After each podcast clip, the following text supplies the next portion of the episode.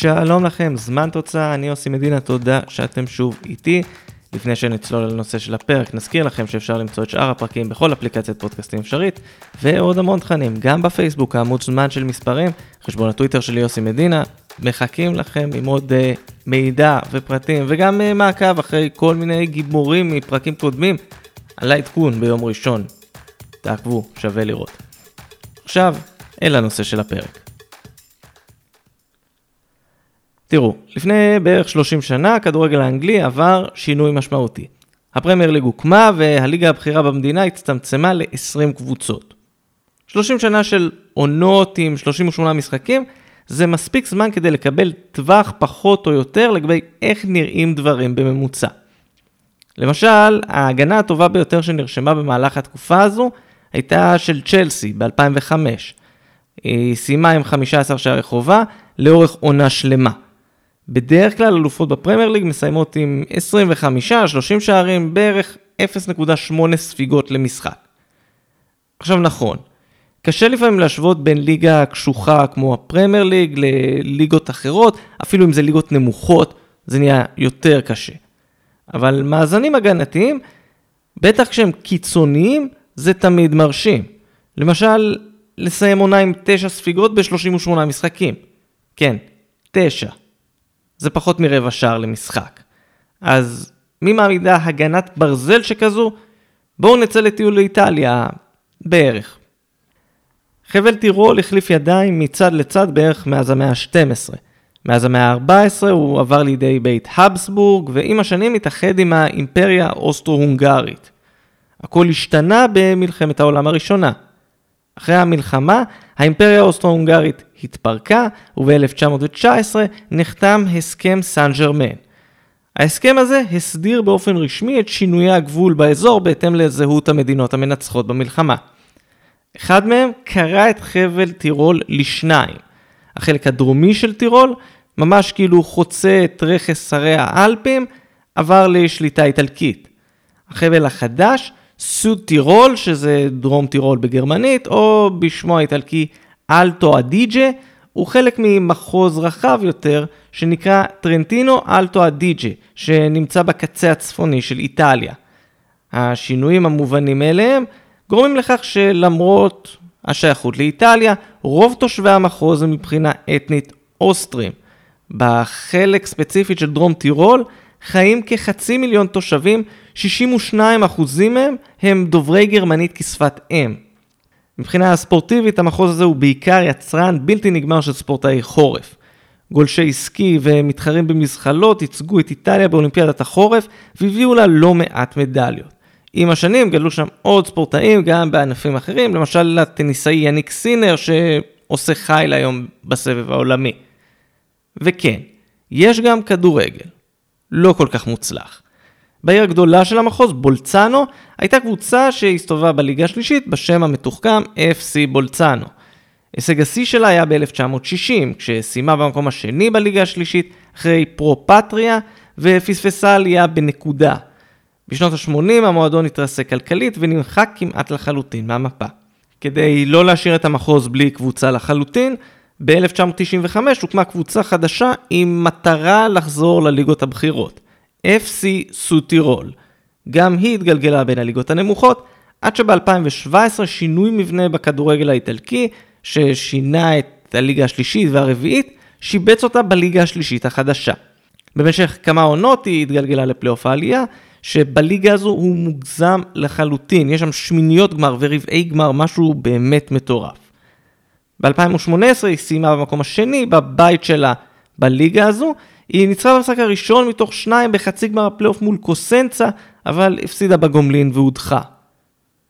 סוטירול הייתה יכולה להתגלגל במשך שנים בין פלייאוף לפלייאוף, אבל לפעמים כל מה שאתה צריך זה מאמן קשוח.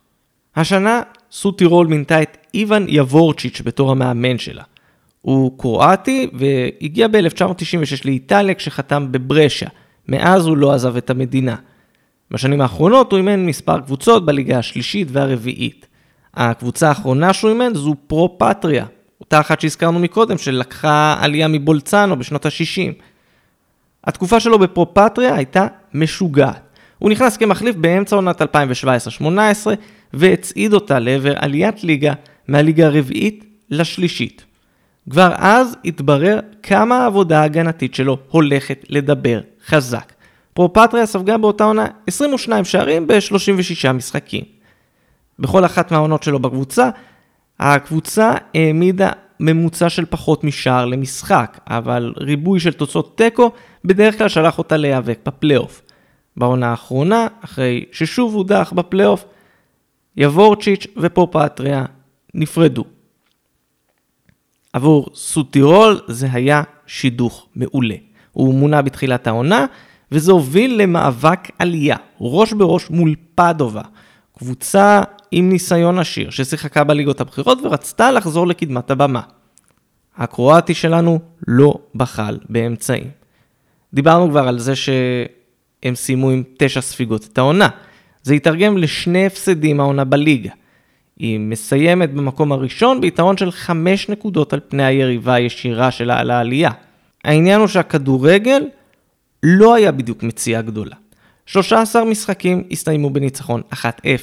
שמונה נוספים הסתיימו ב-0-0. אנחנו כבר מגיעים ל-21 משחקים במצטבר, בעונה של 38 משחקים. זה לא כדורגל התקפי וסוחף. לאורך העונה כולה היא כבשה 49 שערים, קצת יותר משער למשחק. יש ארבע קבוצות בליגה שהבקיעו יותר ממנה, אבל אם לומר בכנות, את סוד טירול זה לא מעניין בכלל. ביום ראשון היא ניצחה 2-0 את טריאסטינה, והבטיחה עלייה ראשונה בתולדותיה לסריה B. כן, 2-0. טירוף מוחלט. יבורצ'יץ' צריך לעשות שיעורי בית ולהבין מה נכשל בקבוצה שלו שהוא הבקיע פעמיים. ומה יקרה בשנה הבאה? מי יודע, אולי יבורצ'יץ' ימשיך לעונה נוספת ויאמן לראשונה בחייו בליגה השנייה באיטליה. אבל צריך לראות האם ההגנה הקשוחה שלו תספיק כדי להמשיך את ההישגים הגדולים. זה הפנטזיה אגב של לא מעט אנשים במועדון. אחת הסיבות זה כי זו הזדמנות שלהם להביא תרבות אוסטרית או גרמנית, תלוי איך אתם מסתכלים על זה, לקדמת הבמה באיטליה. המגרש הביתי בבולצנו למשל, שימש כמחנה אימונים לקראת מונדיאלים של נבחרת גרמניה גם ב-2010 וגם ב-2018. זו הזדמנות נדירה להביא את זה קדימה. יש המון קבוצות ברחבי אירופה, שאולי נקדיש להם פרקים בעתיד, ששייכות למיעוטים, ומבחינתם הדבר הזה, הכדורגל, הוא אמצעי להראות, היי, hey, גם אנחנו פה. אנחנו גם מכירים את זה קצת מהכדורגל שלנו. אז אולי הקבוצה הזו שמייצגת גרמנים ואוסטרים שחיים באיטליה, תצליח קצת לערער את הביטחון של האיטלקים הנאמנים והמסורים, אלו ששרים את ההמנון בקולי קולות. נחכה ונראה. אז זה היה עוד פרק של זמן תוצאה, אני עושה מדינה, תודה לכם שהאזנתם. כאמור, אנחנו בכל אפליקציית פודקאסטים אפשרית, בפייסבוק, חפשו זמן של מספרים, ואל תשכחו את חשבון הטוויטר שלי, הכל שם. אני מחכה כרגיל לשמוע מכם תגובות תהיות, רעיונות לפרקים. אגב, את הרעיון לפרק הזה קיבלתי מהודעה בטוויטר, אז תנצלו את זה. אולי אתם תקבלו קרדיט בפעמים הבאות. הבמה שלכם, זה לגמרי פתוח, ובאמת, אני חייב להגיד שמדי פעם אתם מביאים סיפורים באמת מעניינים, שאפילו אני לא נתקלתי בהם. אז זה כיף. יהיו עוד פרקים, רק התחלנו את הדרך. יש עוד ועוד ועוד, אז עד הפרק הבא, ביי בינתיים.